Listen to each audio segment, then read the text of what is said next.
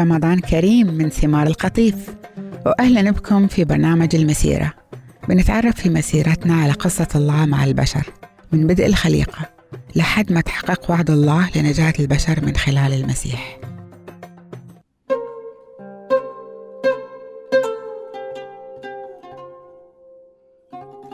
وجل يسوع في الليل واحد اسمه نقديموس من جماعة الفريسيين.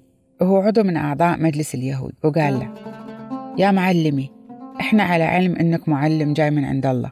ولا في أحد يقدر يسوي اللي أنت تسويه من معجزات إلا إذا كان الله إياه. وقال له يسوع بأمانة بأمانة أقول لك ما حد يقدر يشوف ملكوت الله إلا إذا انولد من جدة وجديد. وقام سأل نقديموس كيف الواحد يرجع ينولد وهو كبير في السن؟ بعد يقدر الواحد يرجع بطن أمه مرة تانية ويرجع ينولد من جديدة.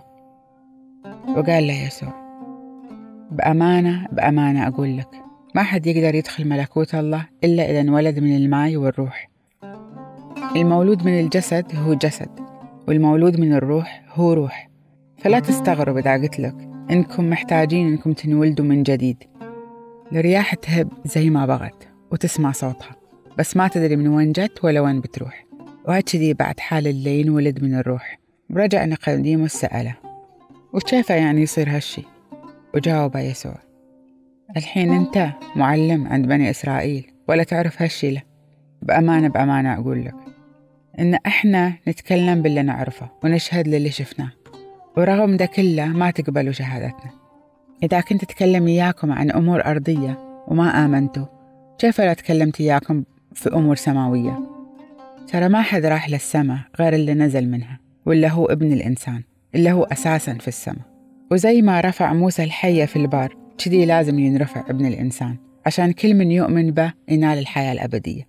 لأن بهذه الطريقة الله حب العالم لدرجة أنه ضحى بابن الوحيد عشان ما يهلك كل اللي يؤمنوا به لكن تكون الحياة الأبدية قسمتهم ونصيبهم. والله ما رسل ابنه للعالم عشان يدين العالم بس عشان ينجي بالعالم اللي يؤمن به ما بيندان واللي ما بيؤمن به يعني صدر عليه حكم الدينونة. لأن ما آمن باسم ابن الله الوحيد. وهذا هو الحكم إن النور جل العالم ولكن الناس حبوا الظلمة أكثر من النور لأن فعايلهم كلها شر وكل اللي يحب يسوي الشر يكره النور ولا يجي للنور لأنه يخاف إن كل اللي سواه ينفضح واللي يسوي كل شي قال عنه الحق يجي للنور عشان يبين كل شي يسويه ويكون واضح إن كل شي اللي سواه مو بقوته بس تم كل شي بقوة الله.